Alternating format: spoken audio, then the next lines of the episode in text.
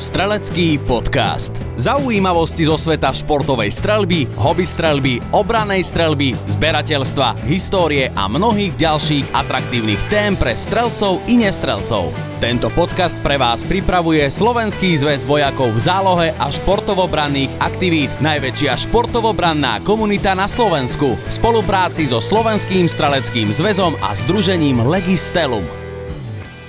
Vítajte pri počúvaní ďalšieho dielu streleckého podcastu a dnešná epizóda bude určite zaujímavá nielen pre tých z vás, ktorí sa streľbe aktívne venujete, ale aj pre tých, ktorí ju vnímajú len okrajovo alebo sa v tejto oblasti nevyznajú vôbec. Na diaľku sa spájam s mojim dnešným hostom, doktorom Michalom Venglarčíkom, zástupcom prednostu kliniky anesteziológie a intenzívnej medicíny fakultnej nemocnice v Banskej Bystrici a prezidentom Slovenskej asociácie westernovej streľby. Strelecký podcast. Pán Venglarčík, dobrý deň. Dobrý deň. Dnes sa o strelbe porozprávame tak pekne zo široka, takže sa na to teším a dúfam, že čas, ktorý máme vyhradený, na to bude stačiť, ale odrazme sa na úvod od vášho životného príbehu, lebo priznám sa, že pre mňa je zaujímavé rozprávať sa s človekom, ktorý je jednak uznávaný lekár, ale zároveň majster Európy v cowboy action shooting a medzinárodným rozhodcom a zároveň v streleckom svete má prezivku, že Bambino. Tak začneme od tej prezývky, prosím vás pekne. Ako vám prischla? Tá prezývka mi prischla tak, že väčšina Slovákov to sprevádza ten tavený sír, ktorý je známou značkou, ale tak to nejako nevzniklo. Vzniklo to veľmi jednoducho, tá koubojská akčná strelba, ktorú ste spomínali, je strelecká medzinárodná, žiaľ neolimpijská, možno niekedy bude olimpijská disciplína, ktorá je zaujímavá v tom, že v podstate nielen, že strieľate z historických vlastne zbraní a zbraní obdobia toho 19. storočia, obdobia teda divokého západu, ale to samotné závodenie je aj v, nesie určitý dress code. Ten dress code je daný medzinárodnými pravidlami a opiera sa o určitú dobovosť. Čiže môžete byť elegantný gentleman, môžete byť väzeň utikajúci z Alcatrasu, alebo môžete byť dáma, povedzme, obojka, alebo môžete proste nejakým spôsobom byť nejaké alter vaše ego, ktoré tam je. A vzhľadom na v podstate to, že nejakým spôsobom, vzhľadom na to, že som taký menší a nosím bradu, tak pre podobnosť s Badom Spencerom, ktorý v podstate má prezývku Bambino v úžasnej vlastne sérii príbehov, ktoré mm-hmm. stváril tento bravúrny herec s Terencom Hillom a v podstate tie príbehy, ktoré určite poznajú naši posluchači ako ľavá a pravá luka diabla, tak bratia sa volili Bambino a Trinity. No a práve to Bambino vzniklo tak nejakým spôsobom, že začal ma tak volať jeden náš priateľ, strelec, ktorý, ktorý je milovníkom a veľkým filmovým fanúšikom a znalcom skutočne teda hlavne tých amerických westernov, zase, ktoré trošku sú iné oproti týmto, ktoré som spomínal. A tam vzniklo nejako to, že sa to nejako zosynchronizovalo, zosynchronizovalo.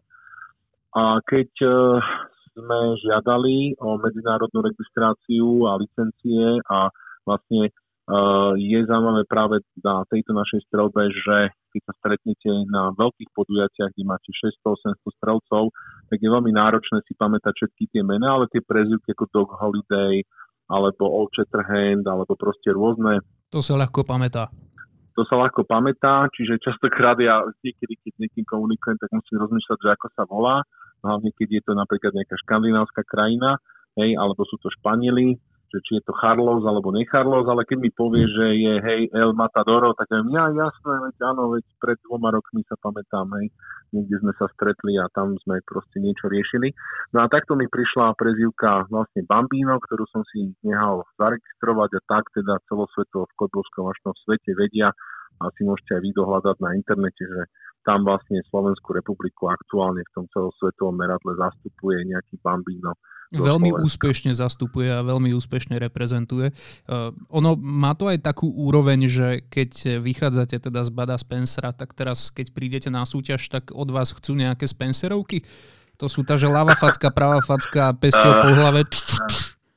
Je, je, je pravdou, že je pravdou, že, že tieto, tieto, tieto Spencerovky určite by občas pomohli, ale, ale, ale nie. Realita je taká, že v podstate, pokiaľ sa niekto chce venovať ako športovej strelbe alebo proste strelba ako takej, tak mal by to byť v promade vyrovnaný človek, emočne stabilný a samozrejme, že tie emócie patria k športu, či už keď sa vám darí alebo sa vám nedarí, ale pointa tej športovej strelby a konkrétne aj našej strelby určitý tzv. spirit of the game alebo duch hry. To znamená, že v prvom rade je to o stretnutí priateľov, až následne je to o stretnutí strelcov. Je to o tom, že sa stretávajú kategórie juniorov, povedzme 12 rokov, ktorí majú také tie malokalibrové zbranie, stretávajú sa ľudia, ktorí už sú v zrelom veku, stretávajú sa samozrejme ľudia, ktorí už majú vyšší vek a úplným highlightom je stretnutie tzv. kettle baronov, to sú páni po 80 ktoré veľmi aktívne, aktívne strieľajú a strieľajú úžasne. Hej. Podstatné je prežiť a dožiť sa takéhoto úžasného veku a tam je skvelé vidieť, ako vlastne takýto kettle baron, čiže to je označenie človeka, ktorý v minulosti vlastnil zovraženie polku štátu, to boli tí obrovskí mega rančery, mm-hmm. kvázi ropní magnáti s dobytkom. A je skvelé teda, keby som sa raz tak mohol dožiť, že by som teda videl okolo tú svoju rodinu a všetky, všetkých svojich blízkych, že by sme sa takto dokázali aj aktívne stretávať. Čiže pán Pat Spencerovky určite nie, ale zase, zase oni vedia, že láskavosť a tvrdosť je trošku taká vec, ktorú, ktorú občas ja potrebujem tam niekde dať a to len kvôli tomu, aby e, to bolo všetko bezpečné a hravé a aby skutočne ten deň strávený v spoločnosti priateľov a športovanie na tej strelnici bol bezpečný a aby všetci stade odchádzali veľmi pozitívne. A to je aj dôvod, prečo vlastne čoraz viac ľudí sa začína zaoberať týmto typom vlastne strelby. Čiže vás ako bambína si na súťaži môžeme predstaviť v tom širokom klobúku s vysokými čižmami, strapcami a tak ďalej. Hej, toto je váš outfit. Paradoxne, paradoxne nejaké strapce nemám, pretože Bud Spencer ako bambino bol uh, vlastne taký akože veľmi univerzálny hodý koní, čiže skôr je to, je to áno v čižmách, áno, klobúk áno, ale strapce nie, taký ten mexický feel skôr nie, ale keď si pozriete, keď si pozriete najbližšie nejaké, nejaké obrázky na nete a v podstate s týmto filmom, tak zhruba, hej, asi tam tá štilistika, ale v podstate naši poslucháči sa môžu pozrieť aj naše stránky Slovenskej asociácie westernovej strelby, kde a vlastne môžu vidieť aj fotodokumentáciu a môžu si sami urobiť a veľmi ľahko názor, ako to tam vyzerá a myslím si, že budú veľmi príjemne prekvapení tak od Bada Spencera a westernovej streľby sa teraz môžeme posunúť ďalej e, do toho života, ktorý vediete. Vy okrem toho, že ste lekárom, tak e, ste aj členom skúšobnej komisie odbornej spôsobilosti v Banskej Bystrici. A tam ste si teda museli zažiť svoje. Aspoň teda takto predpokladám, že nejaké tie zážitky, kedy prišli machri, ktorí si mysleli, že sú majstri sveta na skúšky, to tam asi bolo, predpokladám. Sú niektoré aj publikovateľné? Uh, ja si myslím, že môžeme, môžeme niečo aj povedať, e, však zostaneme v anonimite. Myslím si, že veľmi podobne by sme to mohli pripodobniť tomu, keď niekto ide do autoškoly, mm-hmm. a pretože to je tiež vlastne štátna skúška, kde pred nejakou komisiou dokazujete svoju odbornú a praktickú zručnosť a motorové vozidlo, hlavne neriadené motorové vozidlo skutočne môže a je zbraňou, pretože môže človeka aj usmrtiť, aj toho, čo tam nesedí, aj to, čo tam sedí. A samozrejme sú dané pravidlá zákonom o cestnej prevávke. Existuje teda samozrejme aj trestný zákon, keď si niekto fúkne alebo nejakú inú neplechu robí s tým autom. A samozrejme to isté sa očakáva aj o žiadateľa o zbrojný preukaz, že jednoducho skutočne bude dokladovať tú svoju odbornú spôsobilosť, aj praktickú, aj teoretickú Takže je pravda, že mnohí tí ľudia, až keď sa začnú tým seriózne zaoberať, tak zistia, že musia prečítať aj trestný zákon a zákon zbraní a sú tam také zvláštne veci. A potom zrazu e, to držanie zbranie prestane vyzerať tak elegantne, ako keď James Bond niekde vyťahne e, z podpažného saka alebo z podpažného púzra v saku e, Walter PPK mužneho zamierí proti nejakému záporákovi, mm-hmm. pretože tá realita je trochu iná. Myslím si, že veľa ľudí je niekedy nepríjemne prekvapených tým, že mu jednoducho nariadíme reparát, pretože jeho vedomosti sú nedostatočné.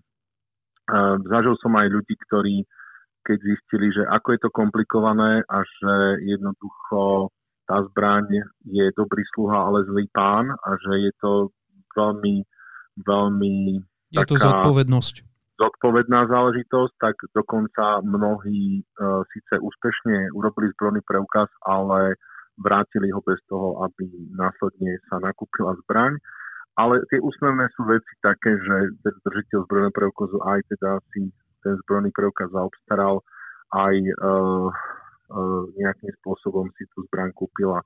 Potom to išlo všetko dozdať, lebo teda vznikol nejaký rodinný konflikt s manželkou, ktorá odmietla nejako fungovať v jednej domácnosti, takže bola taká voľba, že teda, že či bude tá ženuška alebo tá puška, takže voľba toho pána bola jasná, takže to sú také úsmevné veci. Myslím si, že konfliktom tam v zásade nedochádza. Občas je taká tá rozčarovanosť e, uchádzača, že ale myslím si, že je na mieste, pretože tak hovorím, je to ako v autoškole. Hej, to, že vám niekto povie, že ešte ste nedosiahol ten level, na ktorý uh, by ste mal ísť, tak to je len taká vec. A hlavne treba si uvedomiť, že vlastne tým získaním zbrojného preukazu sa celý ten pomyselný cirkus len začína. Hej, pretože dostanete len papier, ktorý len vypovedá, že na najbližších x rokov niečo môžete robiť, ale až teda, keď to auto alebo tú pištol zaparkujete u seba doma, tak vtedy skutočne začína, začína tá zodpovednosť, ako ste uh, v podstate správne povedal. Takže toto sú také veci, ktoré patria, uh, myslím, že k životu a myslím si, že na Slovensku to máme aktuálne dobre nastavené. Samozrejme sú rôzne také debaty, že či by to mohlo byť ešte lepšie a inak. Poslednú možno vec, čo by som povedal, že som veľmi rád a vidno to, skutočne to vidno, pokiaľ ten uchádzač o ten zbrojný preukaz sa nakontaktoval na nejaký strelecký klub alebo na nejakú strelnicu, ktorá pripravuje tých kandidátov.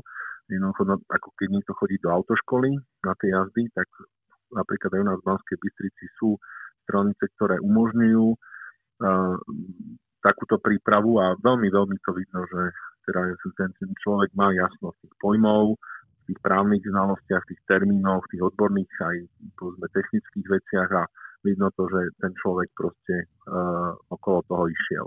Tak skúsme si to ešte tak celé zhrnúť pre možných budúcich záujemcov o zbrojný preukaz a o vlastnenie legálnej zbrane. E, čo sú tie základné veci, nad ktorými by mal človek naozaj poriadne pouvažovať ešte skôr, než sa dostane k samotným skúškam? E, tak ako ste spomenuli, predpokladám, že je to naozaj poctivá príprava, štúdium legislatívy, e, aj to, aby teda v nejakom klube boli angažovaní a pripravili sa aj prakticky a asi teda aj tá debata s pani manželkou alebo s pánom manželom by mala prebehnúť skôr, než sa ten preukaz podarí zadovážiť. Jednoznačne s vami súhlasím. Ja si myslím v prvom rade, že tá odpoveď, e, tá respektíve mala by si každý položiť tú otázku, že e, či tú zbraň potrebuje. Sú na to rôzne odpovede. Niekto má rád e, veľmi turistiku a povedzme robí turistiku, kde prespáva v odľahlých častiach, kde je určitá šanca, že narazí hlavne na teda zvieratá, ktoré e, v určitých situáciách by mohli nejako vyvolať nejaký konflikt. Tá realita je malá, ale vieme si to predstaviť. Myslím si, že sa to deje. To je mm-hmm. jeden rozmer. Druhý rozmer je samozrejme, že uh, pokiaľ sa bavíme o výkone polovného práva a športovej činnosti, tak tam je zase potrebné si uvedomiť, že či ten človek skutočne teda aký vzťah má k polovníctvu a o tej športovej činnosti to je zase jasné. Hej, každý má nejaký koníček, či to chcem robiť alebo nechcem robiť. Čo sa týka zberateľstva zbraní, to je taká pomerne zaujímavá téma, lebo každý tu chce niečo zbierať, ale ako je rozdiel zbierať nejaké veci, ktoré majú nejakú hodnotu, ale sú na úrovni toho, že v jedných e, potravinách zbierate nejaké guločky alebo nejaké postavičky, ktoré vám tam dajú za 20 eurový nákup alebo sa venujete skutočne na úrovni nejakým, nejakým zbierkam. Ale ja si myslím, že to zberateľstvo má ako samo o sebe veľkú hodnotu. Ako takú pre niekoho v podstate zbierka aj možno menej eurová je hlavne jeho zbierka o to cenejšia, ale aj s tým sú spojené určité legislatívne nutnosti. No a tou vrcholovou vecou, pokiaľ, pokiaľ nikto sa nejde živiť tým, že potrebuje tú zbraň k živobytiu, to znamená nejaká tá ochranná služba, hej, SBS, alebo proste niekde, kde sa vyžaduje mm-hmm. uh, držba. Uh, to znamená, že zbrojný preukaz, teda uh, c tak samozrejme je to otázka, že či chcem držať a, alebo nosiť zbraň na ochranu osoby a majetku a to je veľmi vážna zodpovednosť a treba si prehodnotiť, že či skutočne tá situácia, v ktorej sa nachádzam, či už tá rodinná, pracovná alebo proste osobná mi dovoluje bezpečne a reálne teda takoto niečo využiť. Hej. Tá situácia, kedy niekto e, sa aj teda venuje sa tomu, aj si zadováži niečo, aj si to niekde proste uskladní a potom zistí za 10 rokov, že vlastne sa k tomu ani nedozdal, je taká zvláštna, ale aj to je osud. Najhoršie na tom sú ľudia, ktorí sú držiteľmi zbrojných preukazov, deklarujú, že proste tá zbraň je nutná, pretože vedľa vykradli suseda, chodím do prírody a opekám si špekačky a určite ma zožere medveď, ale realita je taká, že prakticky s tou zbraňou nemanipulujú. A to je to isté, ako keď sa vyberete na všech svetých autom. Hej? To znamená, že presne vidíte, že kto šoferoval e, pred rokom. A toto je tá najnebezpečnejšia vec, ako pri autách, takisto aj pri jednoducho ten držiteľ strelnej zbrane musí sa udržiavať v určitej kondícii, v určitých praktičnách, pretože ako náhle nejakú činnosť nevykonávate, sám viete, to úplne jedno, akú činnosť, tak jednoducho uh, tréning robí majstra. A ja si myslím, že hovorím, keď si človek povie, na čo to chce, tak tak by to mal následne v podstate pilovať to svoje majstrovstvo. Nemusí to byť o tom majstrovi Európy, ale o tom, na čo to vlastne smeruje. A toto sú také veľmi jednoduché veci. Naši poslucháči to môžu poznať možno z literatúry, od Pavla Černého veľmi úspešné manuály opravnej strelby, kde práve na začiatku sú tieto veci spomínané. Čiže máme nebezpečných sviatočných strelcov a nebezpečných sviatočných šoférov, to je jasné. A, a ono aj tie čísla o tom hovoria, lebo na Slovensku máme 170 tisíc držiteľov zbrojných preukazov, vlastníkov všetkých zbraní vrátane tej kategórie D je viac ako milión. Čiže to číslo je dosť vysoké. A mňa by zaujímalo z vašej praxe a z vašej skúsenosti, vymenovali ste viacero dôvodov, pre ktoré je dobré e, držať zbraň legálne, ale čo je taký ten najčastejší, s ktorým sa možno aj pri skúškach stretávate? Prečo tí ľudia e, z civilného priestoru teda e, si povedia, že tú zbraň chcem? Čo je momentálne takým dôvodom číslo jeden? Možno teraz e, možno ľudia tak zostanú zaskočení, lebo väčšina, väčšina rôznych, rôznych ľudí, ktorí majú radi to, že presviečajú verejnosť o svojej pravde, tak by možno povedali, že je to tá bezpečnostná otázka, Mali sme tu rôzne vlny, hej, teraz sme prekonali druhú vlnu pandemickú, vtedy sme tu mali migračnú vlnu. No a ako je v Morho, že vlna za vlnou. Ale m, mm, dá sa povedať, že Slováci v tých 90. rokoch po zmene v režimu nejakým spôsobom bolo to také must have, hej, že proste musel ste mať tú zbraň, lebo to takže patrilo, proste mal ste bordové sako a mal ste veľký čierny Mercedes, tak ste musel mať nejakú chromovú pištol. A nevedeli ste, čo vás čaká také, za rohom. Hej, hej, hej, mm-hmm. no veď to nevedeli ste, ale áno, boli podnikatelia, o ktorých životných príbehoch sa dozviete a proste tí určite, tí občas akože nehali sa auta naštartovať, ale potom tu boli aj takí ľudia, ktorí nejakým spôsobom uh, chceli tú zbrán, lebo hej, to sú také pekné veci, keď človek číta o tých živote, o tých kriminálky a Dominik Dán a a James Bond samozrejme ako ikonická, kto by nechcel Valtra PPK, však ja mám tiež jedného doma, lebo proste James Bond nepustí. Ale druhou vecou je, že uh, samozrejme, samozrejme, že uh, myslím si, že tá racionalita je v tom, že každý, ak vykonáva nejakú tú svoju činnosť pracovnú, tak sú ľudia, ktorí nejakým spôsobom, či už pravidelne disponujú nejakou väčšou hotovosťou alebo sa stretávajú s nejakými prevozom nejakých, povedzme, cenných, uh, cenných materiálov alebo cenných nejakých prístrojov. A nemusím, ja nemyslím teraz také tie veci, ktoré reálne teda idú, neviem, obrazy z galerie do galerie a vôbec sa nebavíme o transportoch peniazy, ale bavíme sa skôr o tom, že uh, sú ľudia, ktorí napríklad sú obchodní cestujúci, hej, a v tom aute majú obrovské množstvo vlastne toho tovaru. Bavíme sa o ľudí, ktorí e, vykonávajú a povedzme svoju obľúbenú nejakú outdoorovú činnosť, ako som už spomínal, hej, že niekam chodia. Mm-hmm. Samozrejme, že a bavíme sa aj o ľuďoch, ktorí už zažili nepríjemnú vec, že jednoducho sa zobudili a zistili, že v tej chate prebieha nejaká lúpež, alebo prišli niekde a zrazu mali vytočené okná na tej chalupe a nejaký bordel. Zažili sme samozrejme ľudí, ktorí reálne pre svoju ochotu podielať sa na riešenie nejakých, e, nejakých problémov spoločenských, e, došlo k vyhrážkám a tak ďalej, tak ďalej. Čiže je nejaký dôvod a ten náš zákonodárca hovorí jasne, že pokiaľ ten uchádzač splní tie všetky požiadavky, tak môže mu proste policajný zbor takéto povolenie udeliť. Čiže myslím si, že z toho iracionálna, skôr sa bavíme o tej racionalite, čo je skvelé, tak samozrejme, že v poslednej dobe nám pribúdajú napríklad aj mladí biatlonisti, aj sú to proste mladí športovci, e, ktorí sa aktívne, e, nielen tak, že niekde do plechovky sa strieľa, ale proste snažia sa skutočne ísť e, a vykonávať a vybrali si nejakú tú svoju disciplínu streleckú a proste pracujú na sebe. No a títo ľudia samozrejme takisto potrebujú zbrojný preukaz. E, takisto sa nám mení generácia polovníkov, prichádzajú mladí polovníci. Je jasné, že na Slovensku je možné výkon polovného práva len dlhogulovou zbraňou, takže vlastne s týmto súvisí.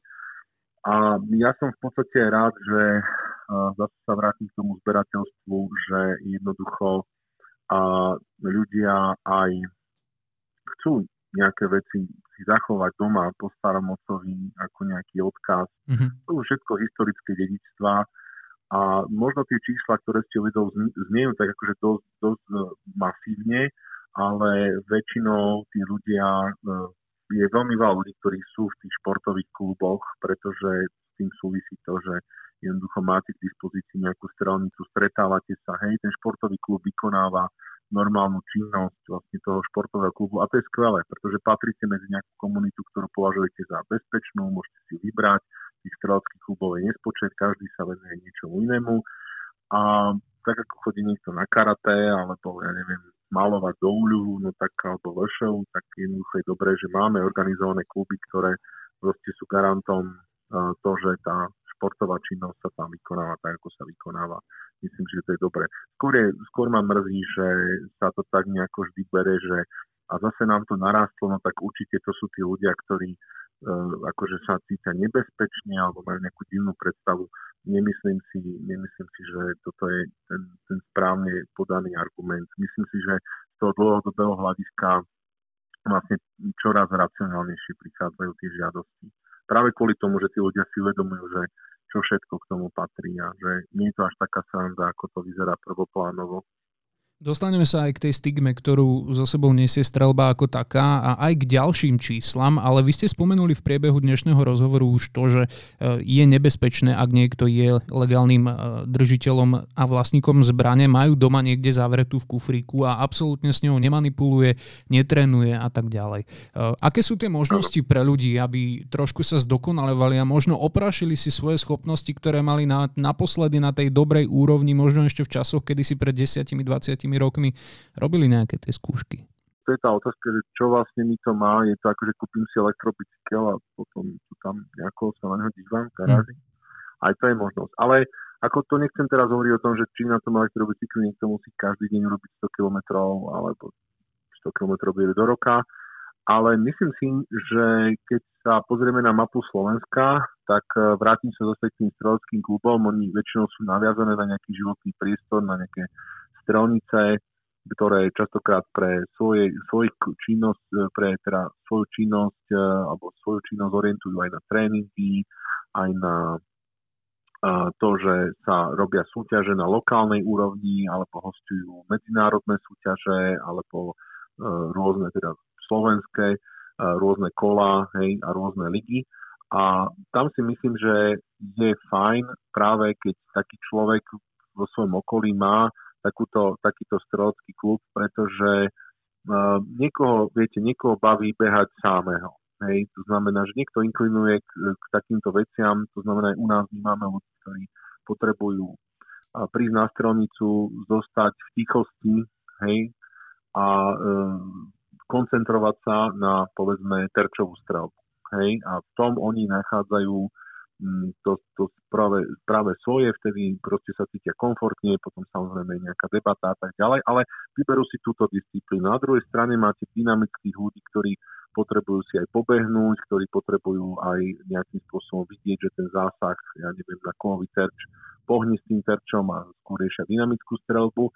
Takže každý si tam niečo vie nájsť, ale hlavne, čo je zaujímavé, je, že vlastne každý takýto príchod na tú strelnicu automaticky zvyšuje bezpečnosť e, celkovú toho človeka, pretože musí manipulovať. Hej. Aj tá cesta v autoškole bola taká, že e, človek bol rád, keď vola kedy zaradil na tej 120 Škodovke prvú rýchlosť a potom už keď to veľmi učalo, tak tam dal dvojku, trojku.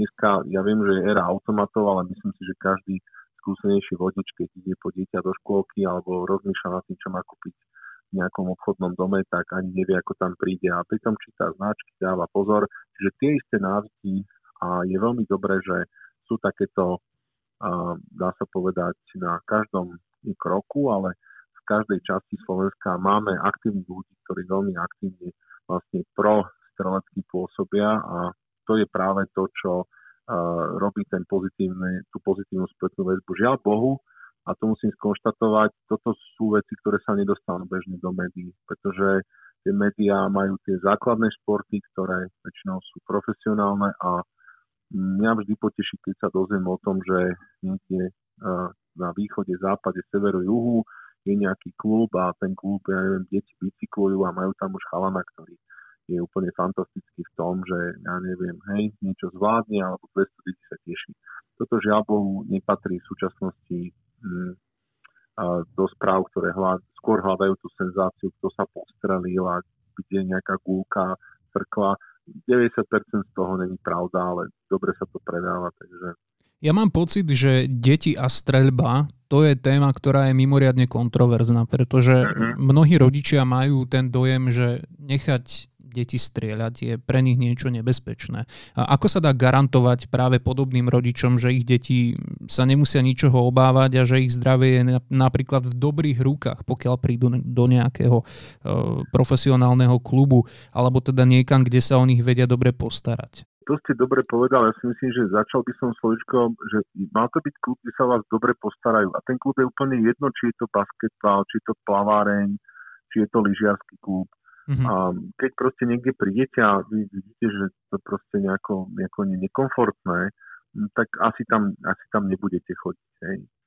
A myslím si, že ľudia, ktorí robia s deťmi a, a v minulosti teda bolo veľa streleckých služok, samozrejme začína sa s nejakými vzduchovkami a začína sa so zbraniami, ktoré skutočne garantujú maximálnu bezpečnosť a aj z pohľadu napríklad e, ochrany sluchu a zraku a iných vecí, pretože vlastne už ostrejšie zbranie robia dosť veľký hluk a majú tie svoje rôzne rizika, ale tomu nechcem sa venovať, tak jednoducho vy um, reálne s tými deťmi je to asi tak, že v podstate každého niečo iné baví. Hej? Hodíte loptu medzi deti a ich detí tam jedno zostane, ktoré, ktoré bude perfektne baviť to, že proste má ten vrodený cit pre tú loptu.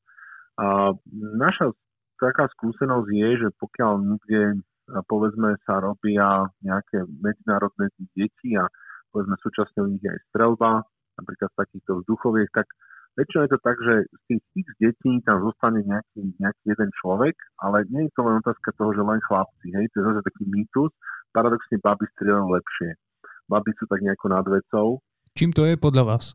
E, podľa mňa to je tým, že oni nie sú lovci mamutov a priori. Keď, e, Zvyknuté na menšie terče, hej? nie, nie, nie. Ono vážne, ako keď si, keď si pozriete, tak proste tá baba nejde uloviť tú desiatku pomyselnú, centrálnu, hej. Ona proste tá baba príde, vy poviete, čo má robiť, ona to tak normálne zobere, ako keby robila praženicu a pádno, hej. A teraz vedľa nej ten partner tak zahambene pozerá, lebo on sa tak strašne snaží, aby teda nebol hej, za, za, za horšieho, že proste začne tam blbnúť, takzvané strhávanie začne nastávať rôzne iné fenomény typické pre určité nezvládanie tej techniky a zrazu sa tam objavujú zásahy v bielom poli a proste mm-hmm. tá manželka má oveľa zaujímavejší terč. Takže mm, aj tie baby to baví, aj tých chalanov to baví. Samozrejme, že jedno s druhým to ide o tú bezpečnosť, už uh, tie deti musia mať určitú zrelosť aj fyzickú, pretože keby sme začali veľmi skoro, tak uh, povedzme u tých vzduchoviek tam môžete zaťažovať ten skelet a tým pádom by náhodou uh, mohli ste tej vyvíjajúcej sa chrbtici ubližiť. Čiže aký je ten ideálny vek? Ja si myslím, že tých 12 rokov, jednak aj zo zákona, je to tak, že na tej palebnej čiare by sa nemali pohybovať tie menšie deti, ale myslím si, že tých 12 rokov, pokiaľ chcete robiť s ostrými zbraniami, je fajn. Hlavne mentálne. Nie, že ten človečik už chápe, že tamto ideme strieľať, toto ideme robiť. A u tých menších detí je to veľmi individuálna záležitosť. Samozrejme, že, uh, samozrejme, že všetko je otázka dospelákov. Uh, ja sa pamätám, že Uh, moja, moja dcera tak nejako z takej, takej nejakej mauráškového revolveru napriek zdeseniu mojej manželky si párkrát vystrelila už keď mala, už keď mala nejaké 4 roky, hmm. čo teraz samozrejme nemôžem povedať, ale, ale, uh, ale samozrejme mala okuliariky, mala detské digitálne slúchatka, čiže to určite bežne sa nekupuje, keďže stojí skoro 80 eur. No a dieťa samozrejme strieľalo tak, že som pri nich klačal, v podstate strieľal som ja, no ale hučalo to, terče padali, hej, mm-hmm. dieťa bolo spokojné a dostalo, dostalo následne nejakú medailu a keksiky a všetci boli vysmatí ako cukor. Super, tak ja môžem použiť negatívny príklad, keď vy ste pozitívny príklad toho tata, Áno. ktorý si dáva pozor na cerku, tak môj dedo napríklad ma nechal, aby som sa strelil štartovacou pištolou, keď som mal 5 rokov. Takže to bol presný no, opak. Chvala Bohu, že bola ja len štartovacia. Ja vám poviem no. zase, že náš, náš, náš starý otec, ktorý vlastne je takým dôvodom, prečo my aj s mojim bratom strieľame, bol človek, ktorý bol mlinár a už teda nie medzi nami a ako mlinár a človek, ktorý mal rád proste stroje a tieto technické veci, tak on vždy tvrdil, že vieš, že proste, že musíš vedieť strieľať, lebo to akože patrí vo z takej hrdej sedliackej rodiny a proste akože to tak má byť, proste ty musíš to ovládať, lebo to tak má byť. No a tak kúpil vzduchovku Slaviu a čo na všetko bezpečne strieľať a pamätám sa raz, že môj brat, ktorý je o niečo mladší, toho tam tak ponechal a na terčiku, ktorý bol vlastne viečko zo 70 mi ukazoval, že prstom, že a tuto si strieľal? A zrazu vedľa toho jeho prsta sa zrazu objavila dieročka.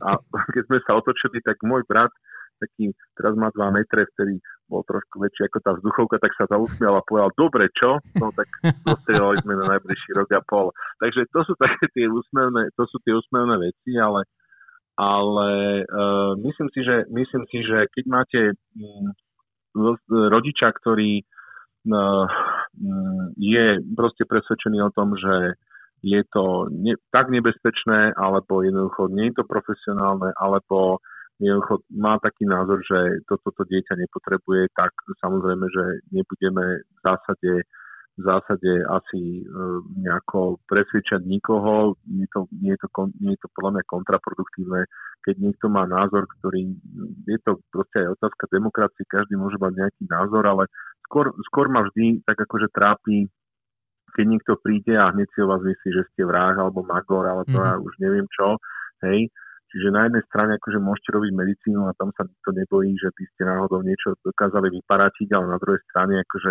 tak sa na vás díva divne. Ale viete čo, to je, to máte, to je proste v ľuďoch. Ja sa pamätám, že uh, povedzme nastúpil som do výťahu a sused vystúpil, lebo sme tu riešili COVID oddelenie a podobné veci, takže uh, alebo podobné veci. Takže to, to takéto, akože každý má nejaký názor, proste nejakým spôsobom tí, čo si myslia, že to tak je. Paradoxne v mnohých krajinách si veľmi vážia napríklad uh, to, že je to technické dedenie, že proste jednoducho, že je to normálna športová aktivita. Podobne by sme sa mohli pozerať napríklad aj na šerm. Hej, si poviete, že preboha, však je to olimpijský šport a však kto už normálny bude šermovať. A je to ťažké ako svine. Ja keď vidím, ako tuto na Dukle trénujú tie decka, aby som ich teda neurazil, no, to sú také väčšie, väčšie reprezentanti, tak akože je to, je to strašne ťažké, aj keď to vyzerá veľmi ladne a akože klobúk dole. Hej? Ale nebudem nich hovoriť, že sú nejakí divní, pretože sú v bielom a nie to proti covidu a sa šermujú. A čak... Jasné. Ono, spomenuli ste veľmi zaujímavú vec eh, a myslím si, že k tomu sa ešte na chvíľočku môžeme vrátiť. To, že ľudia tak trochu odsudzujú strelcov a držiteľov zbraní, eh, môžeme asi iba polemizovať o tom, odkiaľ to celé pramení, ale ja mám taký pocit, že možno aj práve tie 90. roky, o ktorých sme sa už rozprávali, tak trošku ostali medzi nami a je tam ten pocit, že tí, čo kedysi tie zbranie mali, tak asi neboli tak celkom OK, ak to takto môžem mm-hmm. nazvať, neboli úplne košer a prejavuje sa to podľa vás aj na číslach v zahraničí, pretože predsa len v porovnaní s Českom, s Nemeckom, s Rakúskom ten počet zbraní na 100 obyvateľov je u nás najnižší. Môže byť toto ten dôvod, alebo za tým vidíte niečo iné? Mm, to je dobrá otázka. Ja by som možno, alebo takto, ja by som to rozdelil na dve časti. Prvá vec je, že 90. roky ja by som skôr povedal tak, že my nejakým spôsobom e, vnímame veci tak, že nikto nám povie a my si na to neurobíme vlastný názor. Keď si zoberete, tak e, každý pozná Nasťu Kuzminovú, hej, špičkovú biatlonistku, ale Nastia strieľa. Hej. Dokážete bežať, ale keď nedokážete dobre strieľať, tak to proste nevyhráte tie olimpiády. A napriek tomu sme všetci hrdí, že, že, že ju tu máme. Hej. Samozrejme, máme olimpijskú výťazku strelkyniu Bartekovú, hej, Danku Bartekovú. A takisto vlastne jej športová aktivita je trafiť holuba hlineného čo rýchlosťou, ťažká vec. A tiež všetci sú hrdí, podobne ako na, na, na povedzme, naši, našu lyžiarku fenomenálnu, dlhovú peťku, hej, tá nestriela. Čiže vidíte, to je ten pohľad, hej, že keby sme povedali, že všetci sú úplne magorí, ktorí, hej, a dať do jedného lesa, uh, ja určite nepovažujem za, za úplne normálne, že niekto chodí po dedine s nabitou zbraňou len kvôli tomu, že má pocit a uh, prípadne na Silvestra trošku strieľa dolu v tú veď, čože tak úkada, kde hadam padne. A, ale myslím si, že s týmto veľmi rýchlo sa policajný zbor vysporiada.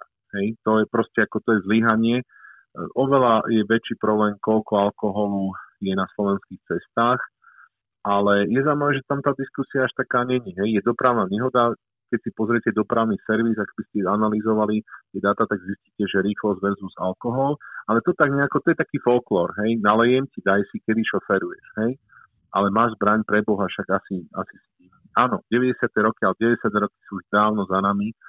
A skôr si myslím, že je to taký pohľad, a to je tá druhá časť, o tom, že koľko je tých zbraní. V podstate ide o to, že koľko máme kuchynských nožov. Máme ich obrovské množstvo. Paradoxne, keď si zoberete domáce násilie, tak v tých štatistikách máte väčšiu šancu, že vás niekto zabije domácim nožom, bežným kuchynským, tak si ho napíše, poobzerajte, že toto možno je ten váš osudný. A mm, z môjho prax, z pra, mojej praxe niekedy je to vtipné, že príde manželský pár, ktorý sa nejako vysporiadal nožom, hej, či sa vysporiadali na otázku tej, toho človek, teda tej slečny, ktorá mala podnú ranu pod lopatkou na, hr, na hrudníku, že čo ste robila na chrbte? A ona, že kajala som cibulu. No tak ťažko k tomu uh, niečo dodať ale myslím si, že podstatné je, že koľko trestných činov napríklad sa spája s, drža- s legálne držanou zbraňou. A toto je ten problém, že keď si zoberiete mnohé tie veci, ktoré sa stali v tom našom blízkom európskom priestore, tak absolútne, absolútne promile, hej, to ani není percento, je niečo, čo sa udeje s legálne držanou zbraňou. Naposledy napríklad aj ten nešťastník v tej Viedni, ktorý tam behal a strieľal, tak on, on proste nešiel do športového klubu si urobiť papiere na Kalašníkova. Hej. Hmm. Môžeme napríklad porovnávať situáciu v okolitých krajinách aj s tým, ako to vyzerá, čo sa legislatívy týka. A u nás na Slovensku máme jednu veľmi špecifickú záležitosť, volá sa farmársky ano. zákon. V čom spočíva jeho podstata? Môžeme to skúsiť vysvetliť práve aj lajkom. V podstate uh, použitie zbrane, ak sa teraz bavíme o tom, že som som proste držal zbrojného preukazu a vlastne nerobím športovú činnosť, alebo teda nevykonávam polovné právo, mm-hmm. tak na Slovensku je vlastne možné z troch dôvodov. Prvý dôvod je teda uh, nutná obrana, potom je krajná núdza a potom je teda oprávnené použitie zbrane. To sú inak trestné činy. Hej? To znamená, oni sú reálne zapísané v trestnom zákone a e, sú definované, ja nie som právnik, ono to teraz možno tak vyznie, ale nie som právnik, ale za tie roky sa na niečo zapí. A oni sú napísané, že vo všetkých prípadoch je to čin inak trestný, ktorým niečo niekto odvracia. V prípade nutnej obrany je to útok nejakej osoby, človeka voči vám alebo nejakým iným veciam, ale vy máte možnosť sa brániť tou zbraňou. Či tá vaša obrana bola primeraná, či to, čo, čo sa udialo, bolo skutočne nutná obrana, to na Slovensku na to má legislatívne, to povie len súd, že či áno alebo nie. Hej? To je jedna vec. Druhou vecou je tá krajná núdza, to znamená, to je nejaký živel. Môže to byť napríklad živočích, môže to byť, ja neviem, nejaký horiaci objekt, ktorého sa chcete dostať a chcete tam rozstrojať nejakú zámku. Čiže je nejaká situácia, že už fakt sú ste nevedeli čo od radosti, no tak už to jediné možné, čo tam bolo, tak to je krajná núdza. Mm-hmm. A potom je tzv. ten farmársky zákon. Ten farmársky zákon, alebo teda to opravne použitie zbranie hovorené, že pokiaľ vy ste vo svojom objekte, je to niečo podobné, podobné ako je v podstate e, tzv. tá e, v podstate dogma hradu, alebo nie že dogma, ale proste taká tá, že môj, tam, kde som, tak jednoducho tam, kde bývam, tam, kde mám jednoznačne, že to je moje územie, čiže nejaký oplotený areál, alebo je jasné, že som v nejakom priestore, kde uh, ten priestor je jasne definovaný, tak je možné voči tomu človeku, ktorý tam nemá čo robiť, uh, použiť zbraň, ale tá, to použitie zbrane musí byť evidentne, že došlo k použitie zbraní, ktoré nemalo za prvotnú, prvoplánovú úvahu napríklad tomu človeku ťažko ubližiť alebo ho mhm. zabiť. Čiže musí to byť buď výstrel do prázdna, alebo postrelenie na nejakú časť tela, ktorá e, následne tá rana nemala by byť smrteľná. Tak, správne tomu rozumiem. Áno, dá sa povedať tak. E, teraz možno viacero ľudí napadne, že čo keby sa tam e, chcela e, napríklad tým zahladzovať nejaká trestná činnosť. Mm-hmm. Hádate sa so susedom, tak ho zavoláte k sebe na grilovačku, tam ho pripijete a potom, potom mu nadhodíte tému, ktorú viete, že je na ňu alergický a následne, následne a začnete po ňom strieľať a potom viac menej poviete, že viete, ale ja som, ja som to tak akože, ja som konal tak, nie Dobre, len toto nie je návod, dúfam, hej, aj všetci, ktorí nás počúvate. Nie, práve, že ja by toto som, doma ja, neskúšajte. Nie, nie, nie. Toto je normálne bežne diskutovaná vec, ktorá vlastne hovorí, že práve, práve takáto nejaká aktivita, ja som to práve skôr, to, takáto nejaká aktivita, ktorá by niekomu skrskla v hlave, tak e, orgány činné v trestnom konaní a všetci policajti veľmi rýchlo prídu na to, že, že teda uh, je to tak, ako inak je, pretože sú v tom profesionáli, takže veľmi nedoporúčam nikomu, aby sa vôbec zamýšľal nejakými návodmi, ale to myslím si, že určite na to máme skôr, toto bola taká príhoda, e, skôr, ktorá sa bežne napríklad aj vyučuje, že jednoducho musí si každý uvedomiť, že keď sa v reálnom civilnom živote rozhodne v rámci svojho ochrany majetku alebo osoby použiť tú zbraň, či už je to varovný výstrel, alebo teda by som nejako namieril dráhu toho projektilu na nejaké zviera alebo nejakú vec alebo nejakého človeka, tak jednoducho ten môj skutok budú, bude prešetrovaný. A jednoducho záver toho vyšetrovania môže aj priniesť pre mňa prekvapivé vec. Mm-hmm. Že nie je to také jednoduché, ako to vyzerá, že detektívi prídu, niečo vyriešia v tých kriminálkach a všetci dostanú medaile a všetci idú domov. Nie, nie je to také jednoduché. Preto aj ten držiteľ zbrojného preukazu si musí uvedomovať, že jednoducho naštartovanie toho auta a vodenie do, do klasickej mestskej premávky e, môže byť prevádzané ťažkosťami, čiže tak. Skúsme ešte k záveru tohto podcastu opäť raz zhrnúť, ale tentokrát pre všetkých, ktorí by chceli v budúcnosti uvažovať o zbrojnom preukaze a takisto o držaní zbrane, na čo všetko sa vlastne musia pripraviť. A teraz nemyslím to hľadisko skúšok, ale čo to napríklad stojí, aký je ten správny výber zbrane na tie dané účely, Áno. čo sa týka údržby, na čo všetko sa treba pripraviť. Skôr tieto praktické záležitosti pre lajka. Keď už teda sa stanete držiteľom zbrojného preukazu, tak v prvom rade musíte vymyslieť, kde tú zbraň budete v mieste toho trvalého bydliska bezpečne uschovávať. Čiže to bude prvá investícia. Uh-huh. A zákon jasne stanovuje, kedy potrebujete mať už trezor alebo trezorové skrine, čiže toto si naši poslucháči môžu nájsť v zákone. Toto nemusíme riešiť. Čiže zabezpečenie zbraní je prvá investícia. Myslím si, že to je investícia podľa mňa zásadná. Hej. Ďalšou vecou je otázka, to, čo sme už opakovane spomínali, že uh, od tej zbrane čo očakávam. Ak chcem s tou zbraňou veľa strieľať, veľa trénovať, tak pravdepodobne to bude zbraň, ktorá bude mať vhodný ekonomický kaliber, alebo teda kaliber, ktorý potrebuje tá dotyčná disciplína. A ďalej určite to bude zbraň, ktorá môže byť kľudne aj vlastne zakúpená nielen z predajnej siete, ale od nejakého iného, povedzme držiteľ zbrojného preukazu, možno od kolegu z toho klubu, ktorý už má nejakú zbraň, ktorá už má niečo nabehané, ale nejakým spôsobom tomu začiatočníkovi to pomôže, čiže následne tá zbraň sa dá zo zákona riešiť vlastne predaj a prepis a všetky ostatné veci, ktoré zákon o zbrani pozná. Samozrejme, že uh, není problém osloviť ktorákoľvek uh, v podstate predajcu kamennú predajňu zbraní a streliva. V dnešnej dobe na e-shopoch si môžete pozrieť rôzne ponuky a samozrejme, že už potom musíte sa fyzicky tým zaoberať a všetky tie zákonné veci splniť.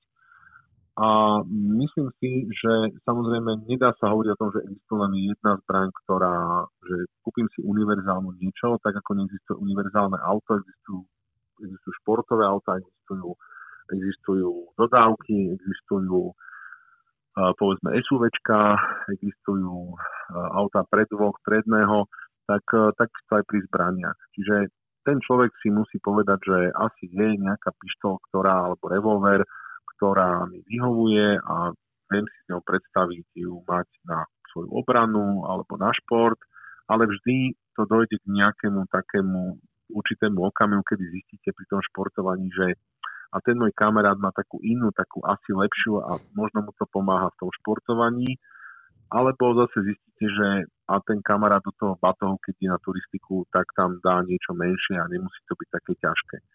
Určite je dobré v tomto smere, a to by som všetkým doporučil, zájsť si niekde na nejakú strelnicu alebo na, teda do tej predajny a pozrieť sa, čo majú, porozprávať sa s ľuďmi, ktorí nič tomu rozumejú, a prípadne, že by chceli si to napríklad aj vyskúšať, tak určite v súčasnosti mnohé komerčné stranice umožňujú uh, takéto zapožičanie zbranie, vyskúšanie si a zistíte, že čo pre vás je výhodné.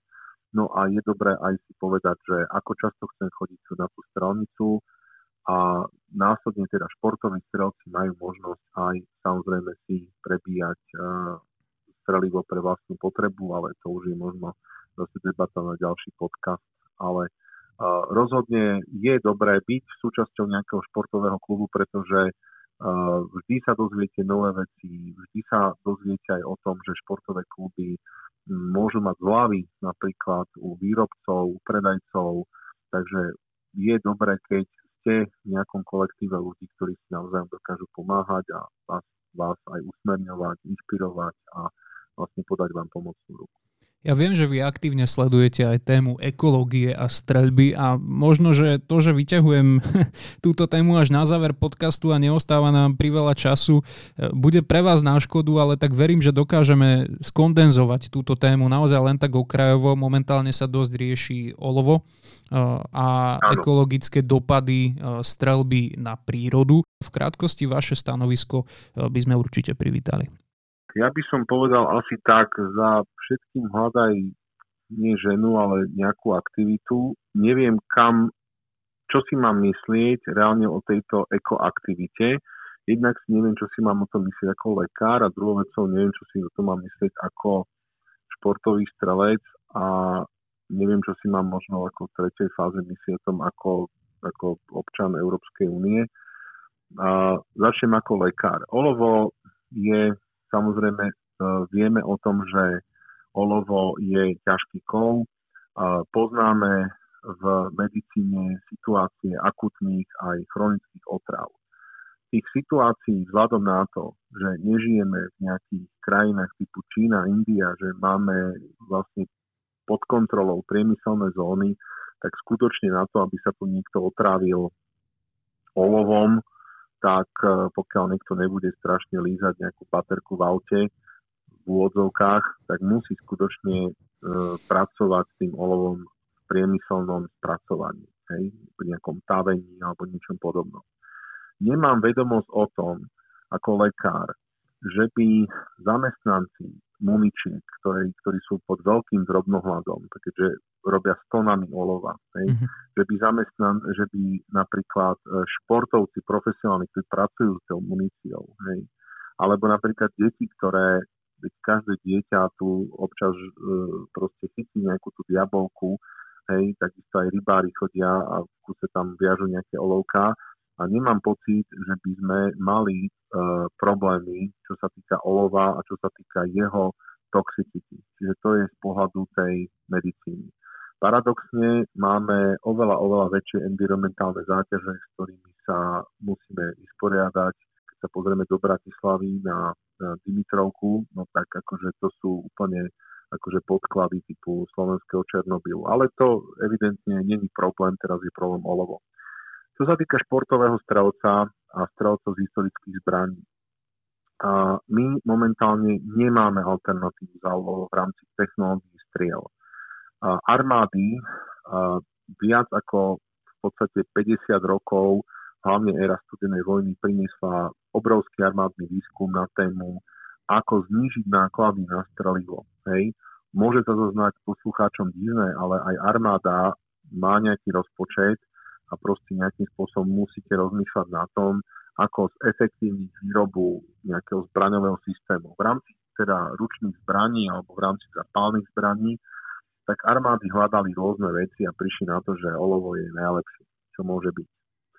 A zároveň je také zvláštne v tom, že tá debata je tu už dlhé roky. Ne? Presadili sa ocelové broky, hlavne pri výkonom, e, pri polovnom práve.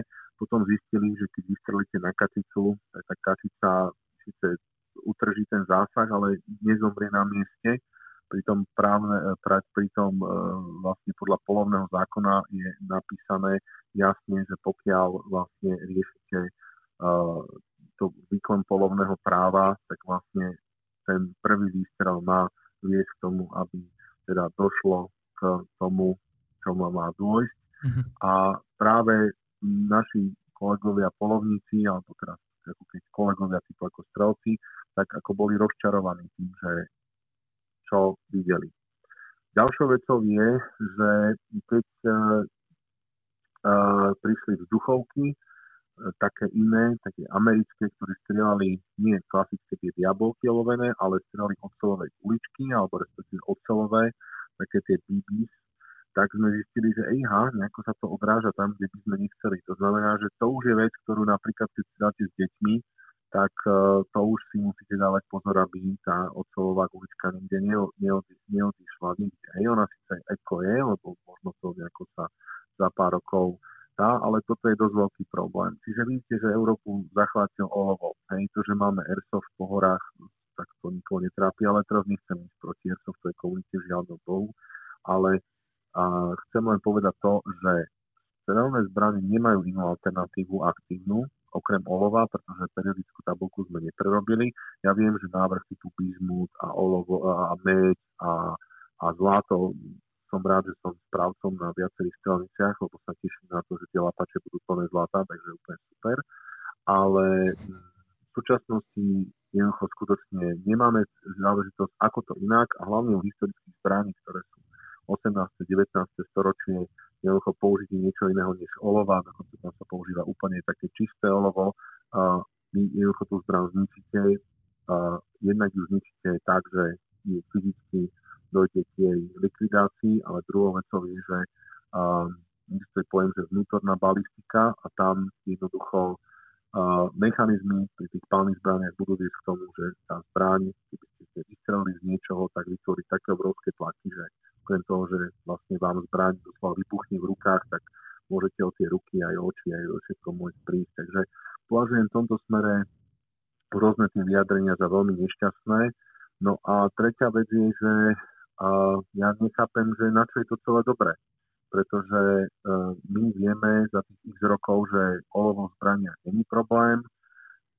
Je to vec, ktorá tu prišla legislatívne a jednoducho o nás bez nás.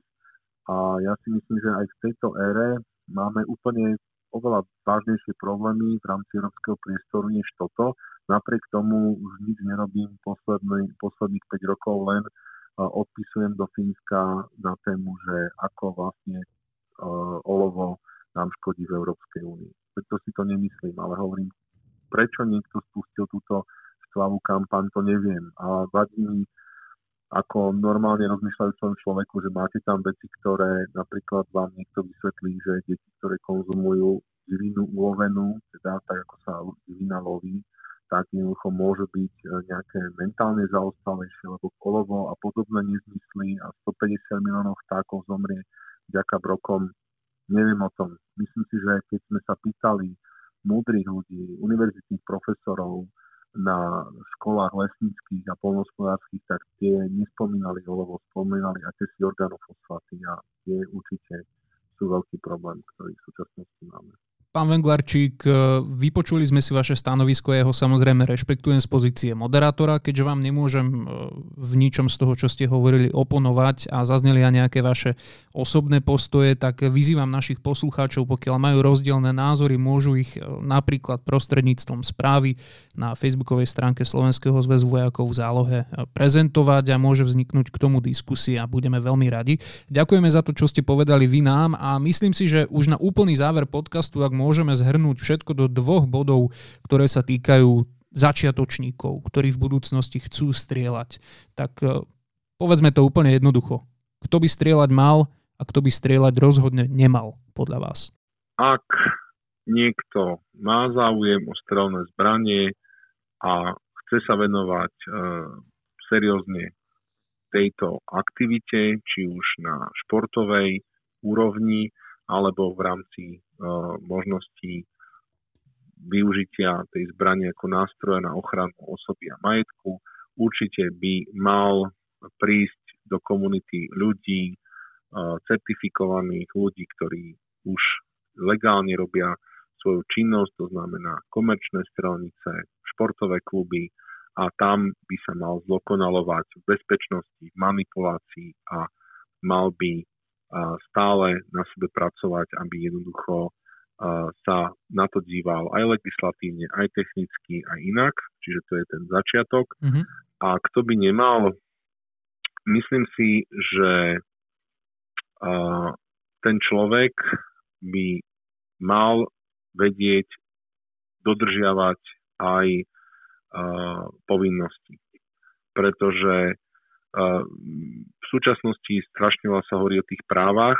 Áno, vieme, že Američania majú rôzne dodatky, práva na zbraň, ale technicky človek, ktorý dokáže hovoriť len o svojich právach, ale povinnosti sú mu cudzie, to je určite človek, ktorý by mm, si myslím, že mal čo najďalej sa pohybovať okolo strelných zbraní hovorí doktor Michal Venglarčík. Pán Venglarčík, ďakujem, že ste prijali pozvanie takto na diálku a stali ste sa hosťom Straleckého podcastu. Nech sa vám darí. Ďakujem vám pekne za pozvanie a dúfam, že sa uvidíme s mnohými na nejakej tej športovej aktivite, možno aj v rámci Kobulskej akčnej strelby. Ďakujem vám pekne za pozvanie. Strelecký podcast. Tento podcast pre vás pripravuje Slovenský zväz vojakov v zálohe a športovobranných aktivít v spolupráci so Slovenským straleckým zväzom a združením Legistelum.